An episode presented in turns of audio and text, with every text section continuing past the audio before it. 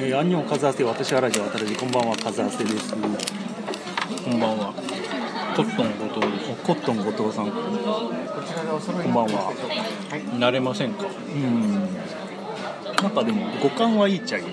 コットン。のなんかコットンとおお行が多いよお行コットとゴとじゃないですか。ちょっとはラップの韻を踏んでるみたいな。ライライムですね。あライム。うんラッパーをリスペクトしてます。あうん例えソールドアウト。ばそうそう。前からですけど。ソールドアウト大好き。なんかちょっとソー昔のルドアウトっぽく言ってる。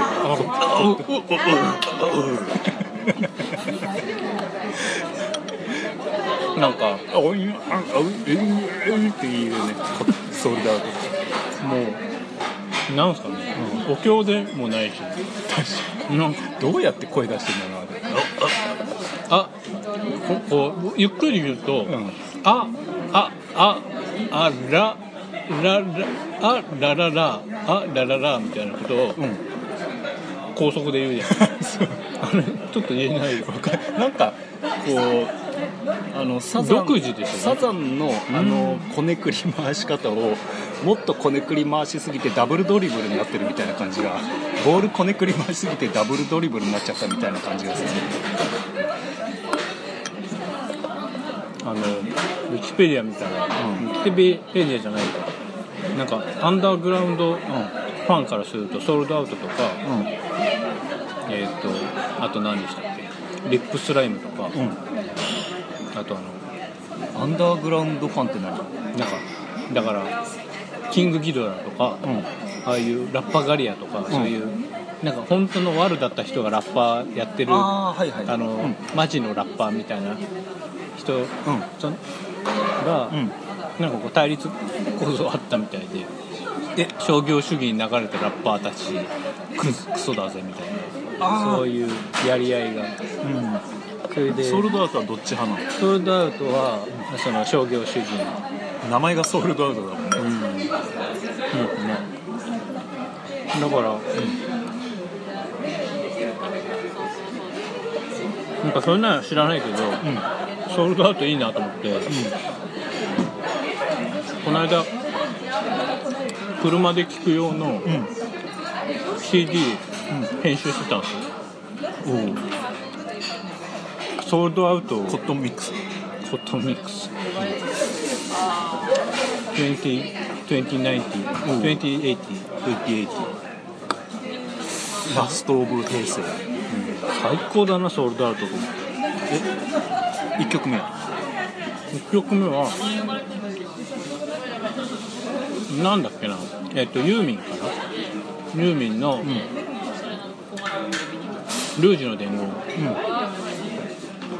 でクレイジーケンバンドとか入ってうん。うんでマイケル・ジャクソンのスムーズ・クリミナルとか入って、うん。えそれソールドアウト？ソールドアウトが全部？途中でソールドアウト入ってきてみたいな。うん。いやだからえ？全然バラバラですよ。オムニバスアルバム。ああ。全部がソールドアウトじゃないんだよ。うん。ただ聴きたい曲をああ。混ぜこぜにしただけ。えー、なるほど。俺ミックス。俺ミックスカズハセみたいなことやっちゃったと思って。俺も散々昔やってたわそういう学生の頃。のうん。あの自分で曲と曲をくっつけられるソフトでうん。あのなんか DJ 偽 DJ ミックスみたいなうんうん。あのアルバムをん。だいたい5枚ぐらい作ったねそんな多くないし。であの CD の、まださ今だとさ CD に直接プリントできるプリンターがあるんだよ。うんうんうんうんあれがなかった頃。うん。CD 型のドーナツ型のシールうん。にプリントして。で貼ると。でなぜか俺はメジャーリーガー日本人メジャーリーガーをフューチャーして、うん。アルバム1枚ごとにうん。やってたのうん田口の。田口とか。田口を日本に帰ってこいって、うん、大木監督が言ってるような、うん、あのジャケットが。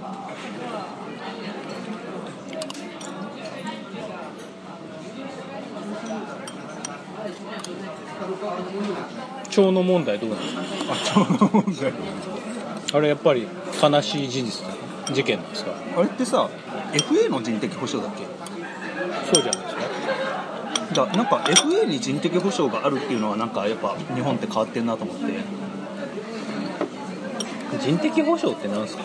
だってさお金を払う代わりに人が来ますみたいな。だから多分あのキャップサラリーキャップがないからプロ野球。ってあの要するにさヤクルトと巨人じゃさえらい年俸違うでしょ。まあ何でも最近 NBA に例える自分もなんなんだなと思うんだけど NBA だとソフトキャップ制。でも NBA でね働いてますよね。日本バスアソシエーション。あれすごいバスの後ろに NBA って書いてあるとおって思うんだよね。ああそうか同じか、うん。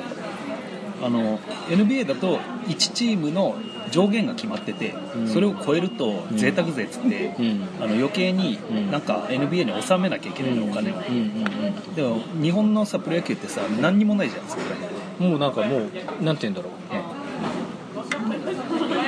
一言で言うとアンフェアですそうそうでそんなことじゃダメだよ。NBA だとさ FA になったら別にさ保証なんか何もないのよ。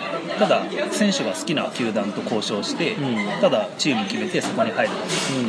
だけあのそうやって何かと物を物だったり交換するのはあくまでトレードなんだよ。うんはい。だ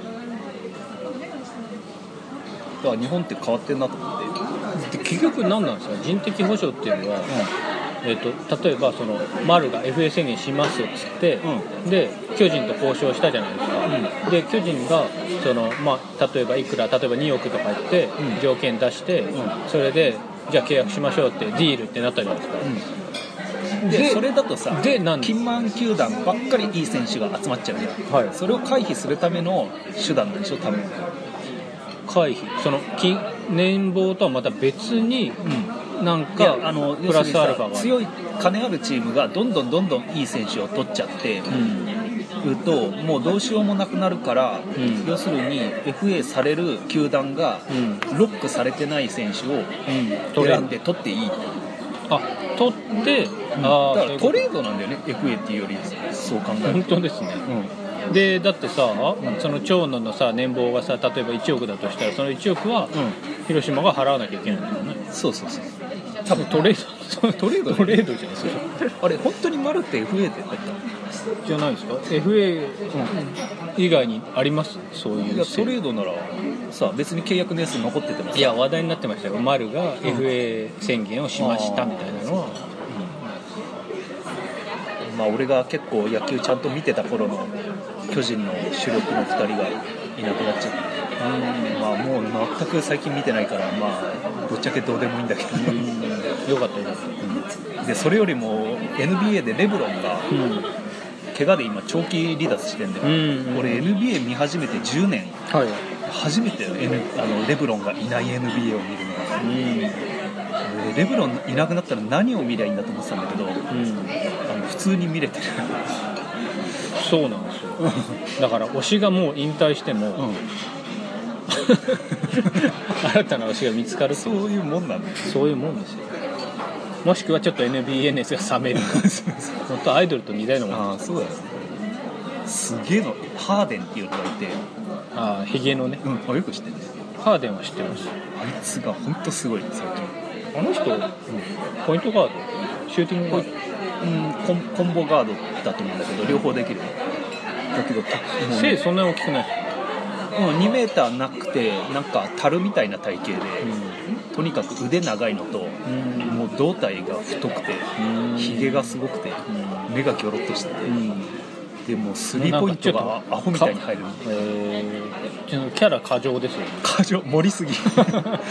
でもうほ多い。あれでしかも監督が多分後藤が見てた時の,、あのサンズのサンズの監督マイク・ダントーニマイク・ダントーニああナッシュの。ああスティーブ・ランナッシュ。ガンの。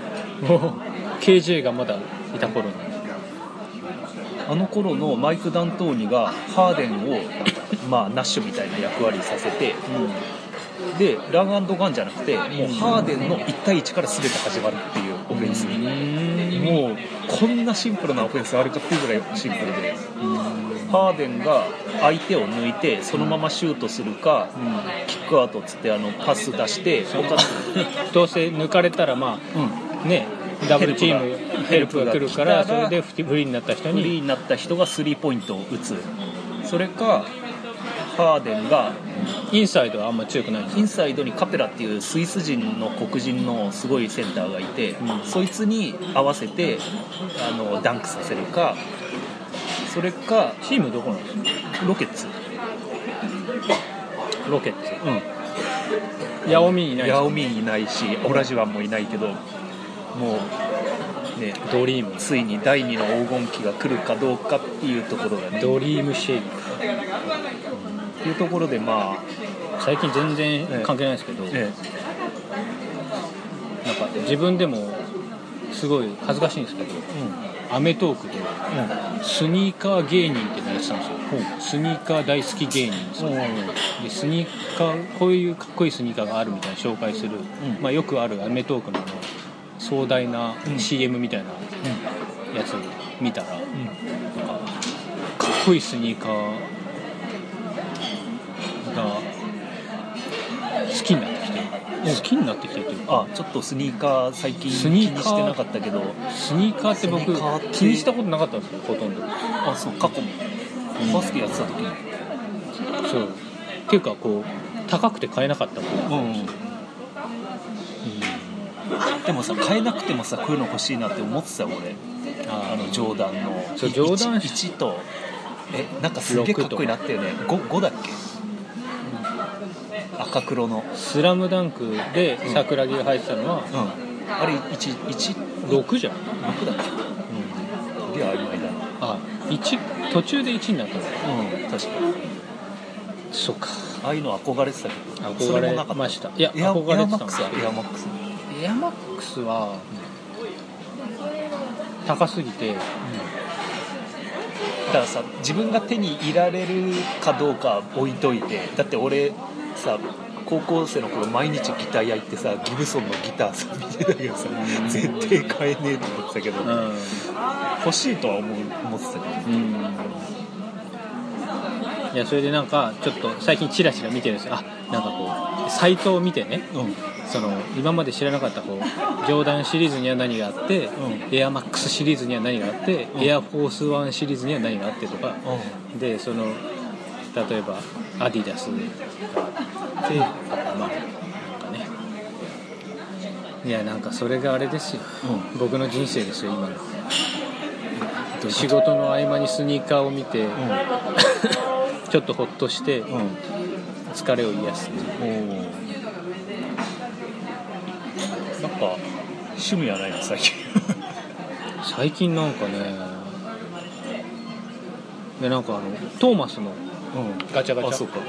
あれは未だにやってるんですけど、うん。回してるんですけどそれも昔ほどの熱は情熱がなくなってきてしまって最近じゃもう回しっぱなしで全然開けてないんですよ。どういうこと？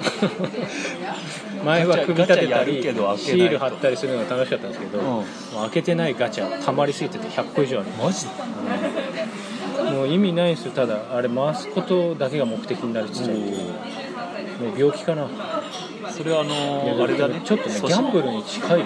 ソシャゲのガチャ回してる人とこのリアルのガチャ回してる人その違いだけど、うん。いやなんかねちょっとね、あれですね。煮詰まってる部分がありますね。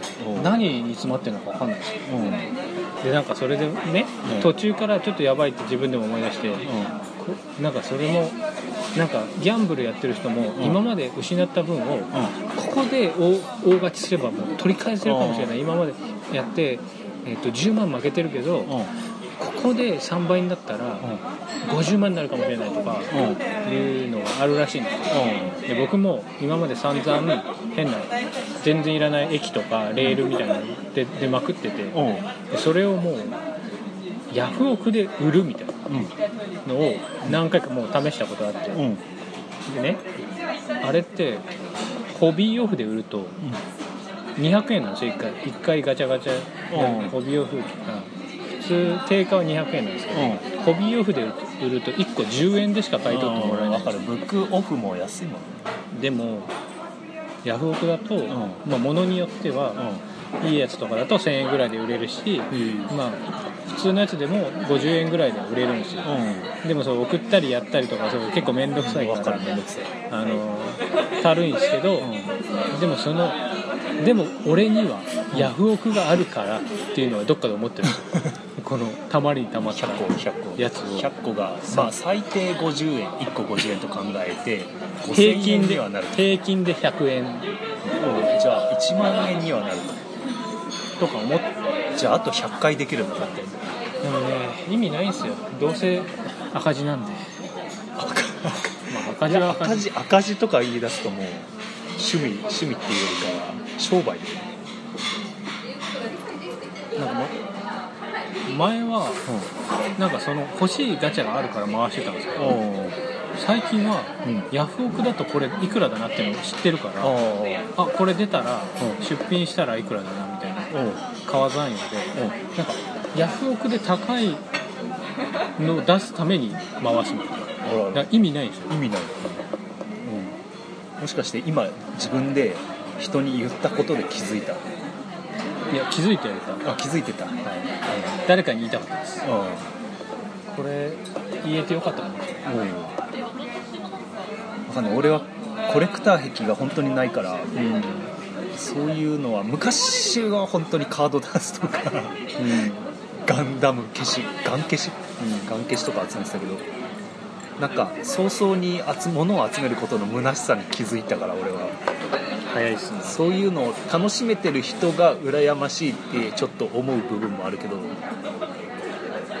いやなんか僕もあでもエイリアンのフィギュアとかは集めたことあった。うん、ちょっとこれ気になる。まあそんな感じでと最近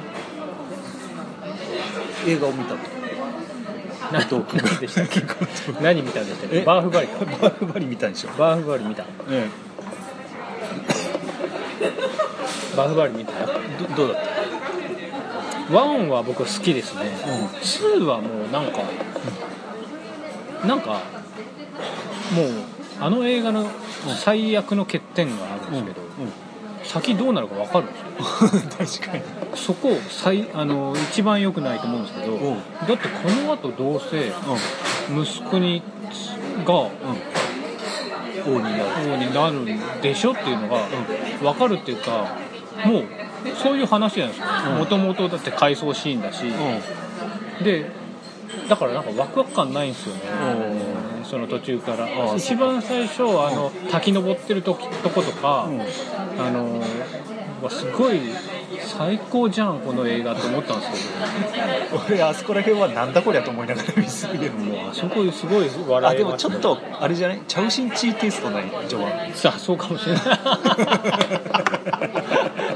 だから好きなんだ。そうだ。あのねあそうかもね僕ああいうの好きなんですよね。うん。分かってきたぞ。うん。まあなのでバーフバリはこれで終わりです。全然感ウェルカムトゥジャングル2うん好きでした。ジュマンジジュマンジちょっと泣きそうになりました最後。おそううん。どこで？あの一番最後。あのあのあ大人になったアレックスと出会って。あであの女の子。ギャルの子が。ギャルの子の名前を付けたっていうところ、うん。であの子の顔がうん。序盤とそのゲームから出てきた後すごい変わってうんる感じ。しませんでした？笑顔笑顔の質が違うなみたいな、ああそうなんだ。うん。そこです。そこ。中中間結構面白いとこあったけど何でしたっけ？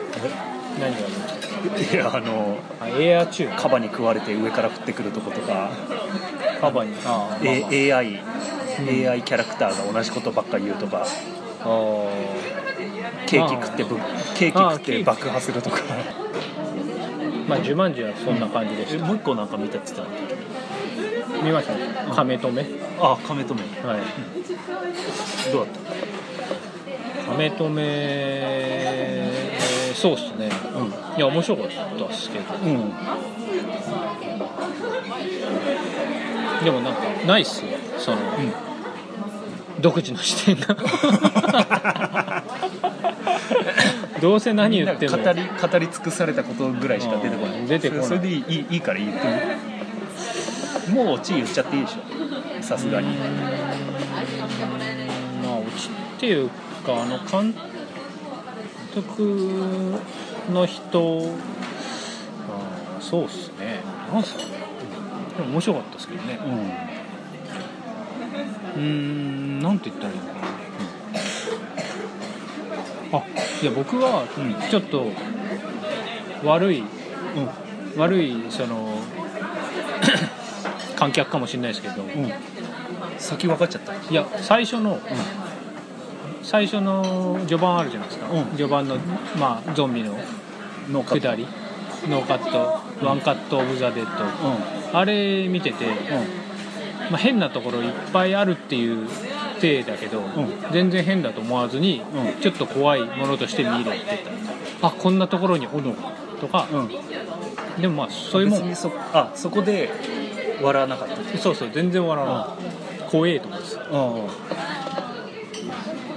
あ確かにだだから分かった。あそこはちょっとあれじゃん。独自の視点じゃない。だってみんなあそこはたるいと思って見る前提みたいなところになってるから、うんうんうんそれもそ1億回ぐらい聞いたのが、うんあそこはたるいと思ったんですけど、あの後半のあの。後後半ですごい納得して面白かったっていうのが定定番の意見だと思うんだけど。でも最初怖くなかったですか？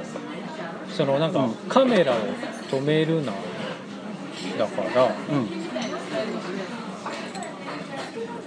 で僕 no information で見てたんでうん。だから本当にあの狂った監督がもう行くとこまで行っちゃうのかなと思ったんですよ。うん。このまま1時間行くのかなみたいな。このままっていうかあその2時間行くのかな。そのあの女の子とかが食われてるところもうん。取っちゃうのかなみたいな。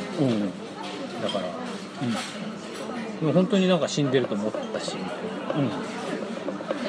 まさか作り物の中の作り物だとは思わなかったみたいうん思わなかった、うん。でもそれが受けたんじゃないのかな。と思ってどうですか？和穂さん見た時は？うん。映画館で見ました？あーでもねもうねいろんな人の意見自分がそれにね流されすぎて、うん。もう見た時どう思ったかを覚えてない。え？えそれもう醍醐味失ってるじゃないですか。うん。なんかなんとなくポッドキャススト病ですよ。ト そうそうそうそう。そう前ね半部分が終わったところで、うん。あれ意外と短い映画だったなと思ったうん。はいはい。多分それぐらいしか思わなかった。最初。あとあこんなところに斧がっていうのはわざとらしくて面白いなと思うった、ん。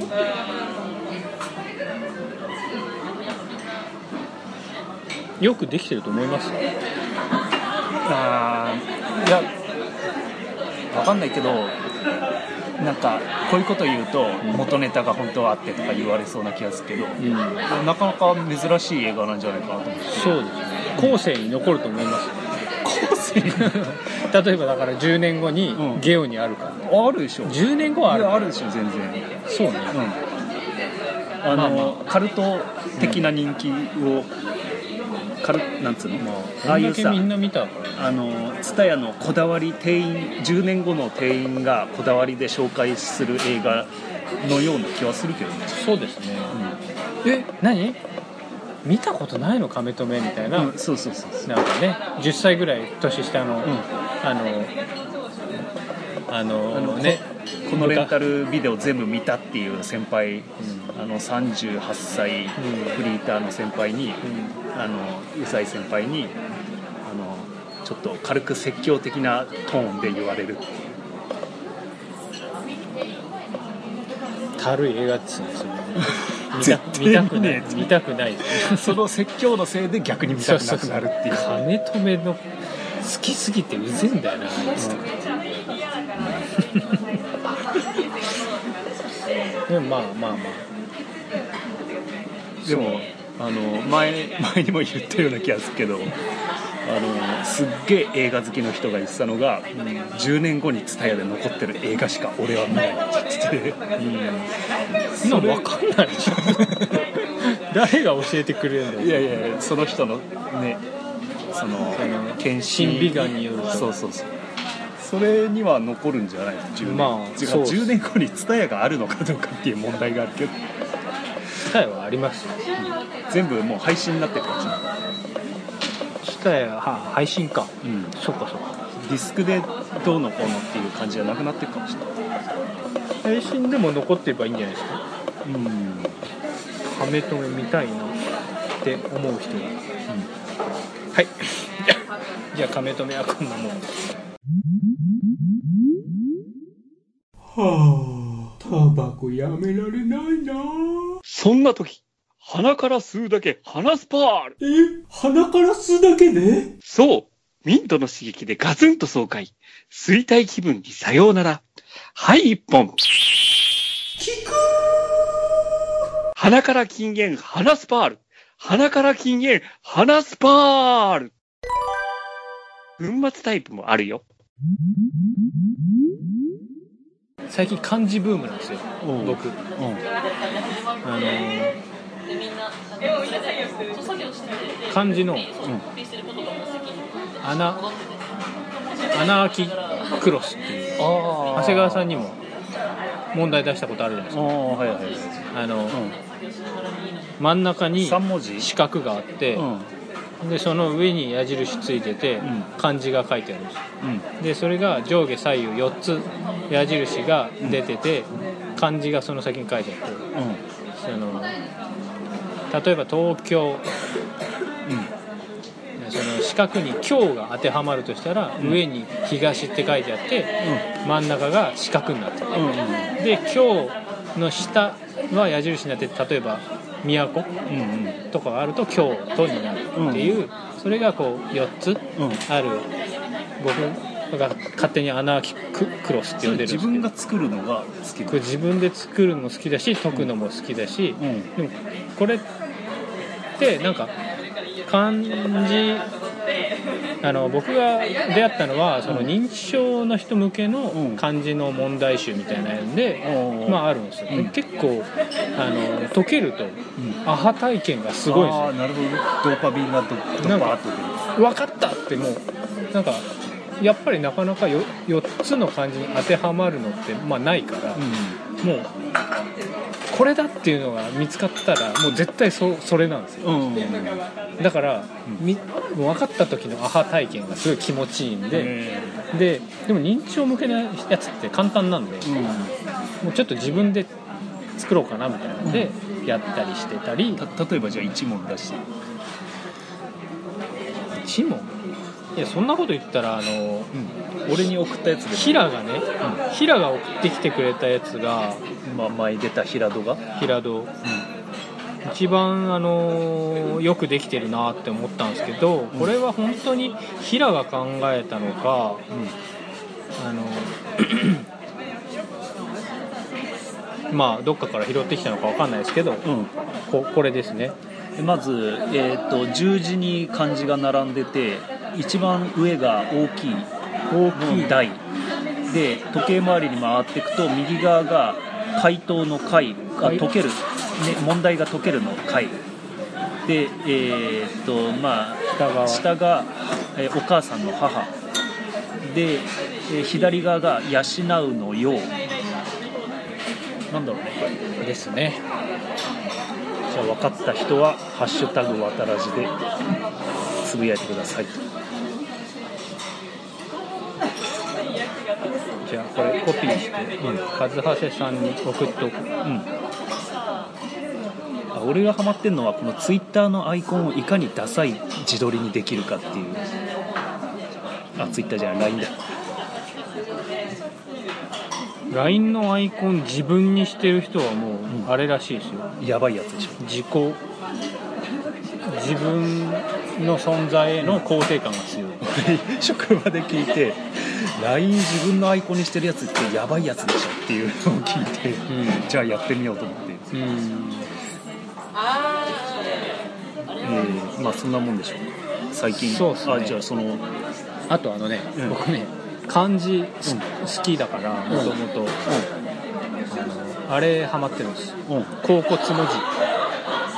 漢漢字のん一番の起源あー。でその占いに使ってた亀のうん。お腹の骨にまあお腹の骨に一箇所穴開けて、うん。でそれをあのひ焼くんですよ、うん。火にかあくべるとう。ん。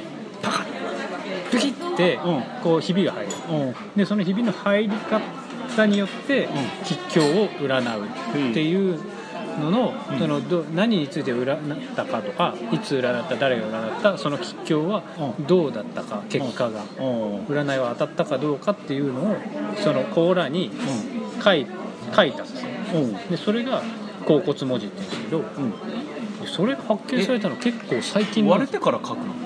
書いたものが割れるんじゃなくてああそうですね。その結果とかは書いてから書くんじゃないかなと思うんですけどその話はね武田鉄矢が永遠ラジオでやってたね。そういううん。漢字の語源に遡るっていうのでなんか結構奇才な言語学者か漢字学者が一人いて。白川静香じゃないですか。あかもしれない。なんかその結構呪いが結構重要なテーそうマ僕もうね、うん。そこはもうすごい好きで、うん。でもともとあの伝説の文明と言われてた陰うん。陰王朝ってわかります？陰陰陰ってどうやって書くの？え陰陰世界史やってなかったですか？やってたけどもう。えーっと陰陰陰あれ出てこないな。あこれ。へえ知らない。で陰の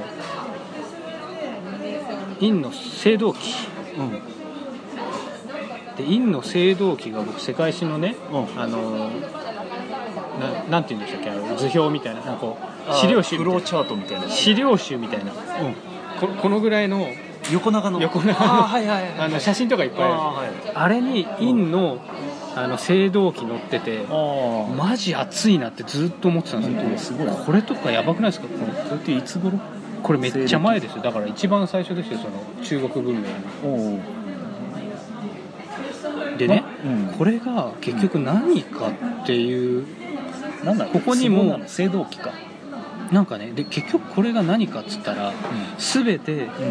あれな全てっていうかまあまあそのお祭りの時に使ううん。あの祭祭祭事？うん。でそれは何の祭りかっつったらうん。呪いをかける祭りなんですよ。おで相手だったり、まあ他の他の部族とかを倒す時のみたいな。もうその話がね、白川静香の話読んでるとめちゃくちゃ面白いですよ、なんか文字にもその首を切った首をなんか吊るしてるのがどうのこうそうそうそう。のみたいな道っていう字はあそうですそうです。それ知ってます？道っていう字はあれめちゃめちゃ怖い字だとか言って、なんか詳細忘れちゃったな。なんか首を吊るして道にさらしてたみたいな。そうそうそうそうそう。そうそうそうそうな。んか定説はその人はどんどん覆していくでしょ今まであった。そのその定説がどどういうような感じで白石静香はどういうふうに覆したのかは知らないんですけど、うん。とにかく白石静香のはあの本は面白いです。うん。なんかね。でなんかこう合点がいくというかなんかこうでもそれがエビデンスがないっていうんで結構批判を受けるんですよ。そのエビデンス資料がない。証拠がなんで白石静香がそう言ってるのかっていううん。調べようがないんだけどん。そうであるみたいな。でもなんかだからねちょっとこう少しシャーマン的な部分があったのかもしれないですけど、うん。ちゃんとした学者なんですけど、うん。めちゃくちゃでもなんかねなんか降ってくるみたいなのあったんじゃないかあな分かっちゃうんですみたいな。あそれそういう。それやべえな。俺があの病院であの喘息のうん。検査を受けてる時に、あの検査技師の人が、私が書く小説全部事実になっちゃうんですよっていうそれとちょっと似てるかもしれない。あれめっちゃ怖かった。な でその検査終わってあのメインの医者のところに戻ってちょっとあの、あの検査の人に変なこと言われたんですけど「ああまたか」とかってだからその中国の古代文明の呪いのこ呪いに興味があるっていう話です。るほどね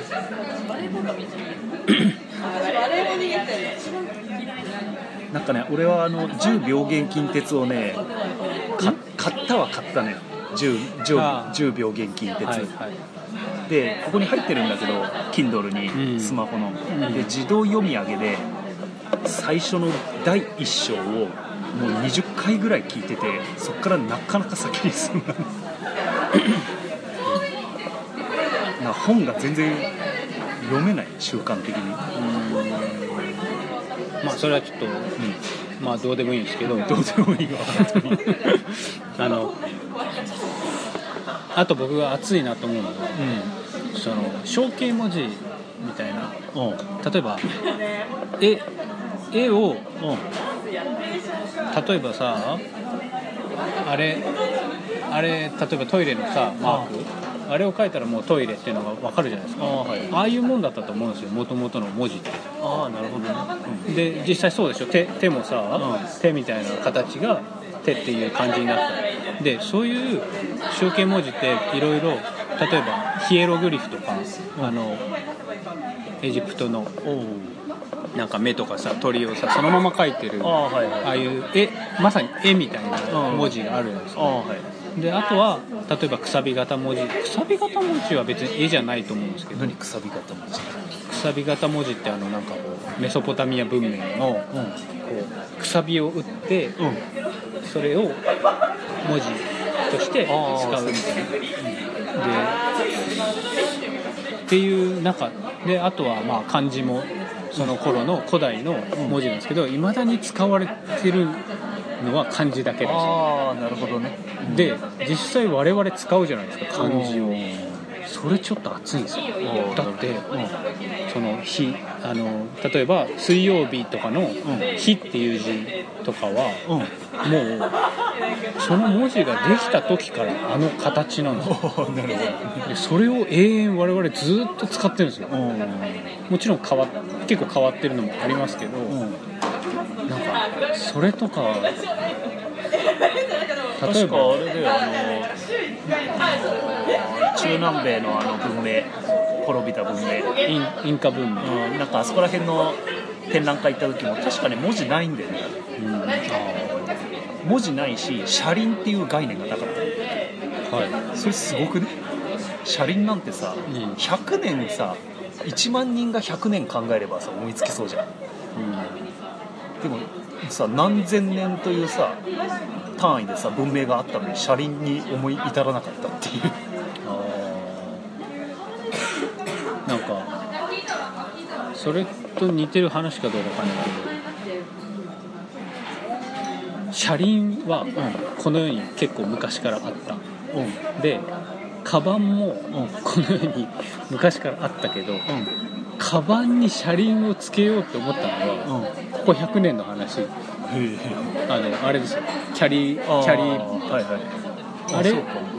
でそれを今まで誰も考えつかなかったってちょっとすごい。あでももしかすると道路が整備されたから転がせるようになったんだねあとねあの軽いあのプラスチックうの車輪じゃないとん。なかなかうまくいかないっていうのうんがあるかもしれないですけど、なん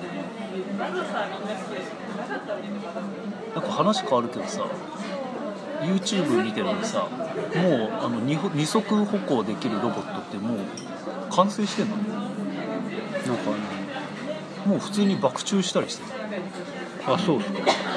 あここまで来てんの？と思ってもう足も足もどうなっちゃう？足もどころの話じゃないだから普通に人間よりももはや上行っちゃ行き始めてるぐらい。うん。ただ上上物がでかいからまだ。そうですね。あれがスリムになったらもう人間超えるよ簡単に。その中国とうん。アメリカが戦争になる可能性とうん人類と機械が戦争になる可能性どっちが高いと思いますターミネーターみたいな。でも中国とアメリカが戦争するっていうのもその局地戦なのかもう国をし国にどっちかの国に攻め込んでガンガンやるってことは多分もうないと思うから、e スポーツで決めてほしいですよね。e スポーツでだからもあうネット上の戦争で決めてほしいですよあ。いや戦争は分かんない。俺はなんないと思ってんだけど。それ局地戦とかあるかもしれないけど第三国で。日本じゃないですか。ちょうど真ん中じゃないですか。一番やりやすい。もう国に乗り込んでガンガンやるっていうようなことはほぼほぼないでしょ。いやでもまあ最悪の事態は想定しておいた方がいいですよそうなったらどうすんの？そうなったらそうなったでそこで生きていくしかないですよ。僕が最悪のシナリオは、あの日本が中国になっちゃうと。いう、だから中国語とか勉強させられると。いうそうなったらそうなったら楽しくそそれで生きていくのしかない。別に英語だって嫌じゃん。英語の方がまだ分かる。で結局中国になっても、う日本のことみんな好きだからうん。あの独立戦争を起こ起こすと思うんですよ日本はやっぱり日本じゃなきゃダメだって。で結局50年ぐらい頑張ってうん。また独立すると思うんですよそれは面倒くさい、面倒くさいですよねだからまあ頑張ってくださいって。うん。これそんなでっかい戦争起こると俺は思ってないけどね。ちょっとあれじゃないですか？性善説じゃないですか？人間。だってデメリットしかないじゃんもう戦争。ってまあまあそうですね。それよりいやいやいやでも、いかに低所得者層を搾取して金持ちが金儲けるかっていうことの方が今重要だから戦争なんてコストパフォーマンス悪くもしないでしょ。国を動かすような金持ちたちがそんな面倒くさいことしないでしょ。それだったら格差をいかに現状維持に格差をこのまま保存しておいて貧しい国は貧しくして人件費を抑えてっていう風な方に注力するんじゃないの？へえ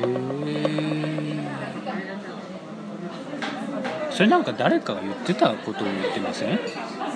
いや俺なりにアレンジしてるんでつもりはあるけど多分多分評論家の2000万人ぐらいが言ってると思う。2000万人は多いけどで戦争戦争になるぞって言なんかそのってる視点が、うん。視点が大富豪の視点じゃないですか。和ズハセさんが言ってる話って。そのいやだから戦争が起こそるかのベベゾスの視点じゃないですか。グーグルのベゾスじゃなかったでしょあ分かんない。グーグルの創始者。あそうなんだ。分かんない。そこまで分かんない。ベゾスじゃなかった。前澤社長じゃなくて。前澤社長ベゾスジェフ・ベゾス。そう。だねあ本当だ。知らなかった。うんまあ確かに一理あるなとは思いましたけど、なぜ和ハさんがベゾスの視点で語るのかなっていうのは謎ですいやだから仕組み的にそうだろうと思った。本当に？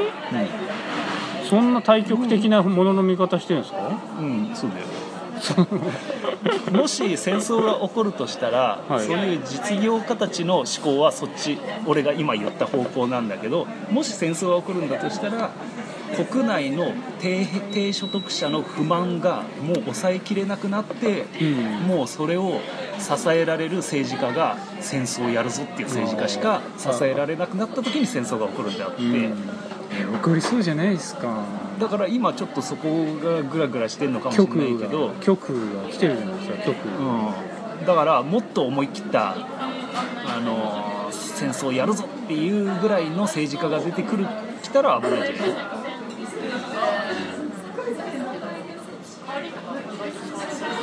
も中国はもうなんか来るとこまで来てる気がしますけ中どね。国はまだ持つでしょトランプどう思いますか？トランプは？プが俺をどだからそのあれが大統領なんですけど。だからトラトランプみたいなのが出てきちゃってる。俺俺が言うことはもうほぼ100%宮台真司が言ってることなんで、100%えー？宮台真司のラジオを80じゃなくて？100%100%100% 宮台真司のあのラジオなりネネット動画を見てくれればいいんだけどあのトランプが出てきたのはああのもうなんだもう流れで世界世界の流れでもうしょうがないのよ、うん、なんかそのもうちょっとうんうん、なんかこう無意識が荒れてきてると思う。どういうこと？みんな意識意識してないけど、うんいやちょっと面白いんですよ、うん。トランプっていう存在とかあドゥテルテ大統領とかむちゃくちゃやりそうじゃないですか。テレテってなんだっフィリピンでさあ麻薬犯罪者全員射殺 でああいうなんて言うんだろうな。むちゃくちゃやる人を求めてる。世間が。うんうん。ってことはうん。世界がむちゃくちゃなことになったらちょっと面白いなっていううん。無意識がある。ああそっかそっか。なるほどだからもう自分たちの生活がもう悲惨だからだったらもう世界ごと滅び滅びてしまいって思ってる人はいるかもしれない、どうせ滅びどうせ俺がこんな状況になったったら、うん。世界もそうなってくれって思う人はいるかもしれない、うん。じゃあテーマのない回になりました最近渡らじどうなんですか？最渡ら近じのなんかトピック。トピック？やっぱりそのラジオドラマ、ラジオドラマを今、ね、頑張って執筆中で全然映画見てないっていう 本末転倒な状況。今1話終わってこれねまさか何話体制になるとは思ってなかったんだけどはい。あの2話目に突入してうん。これ本当に終わんのかなって思ってて。うん。いつやってんすか？え？仕事終わってから。あ休みの日だね。仕事終わった後になんとなくアイディアを考えてで曲も作るのよ。これちょっと詳しく言うと話がネタバレになっちゃうから言わないけど、いいっすね。うんまあ、じゃあ終わり終わりですか？はい、はい、トーマスがどうなったか後で聞かせてください。トーマスこの1年どうなっていくのか、そうですよね。うん、じゃあありがとうございました。はい。どうも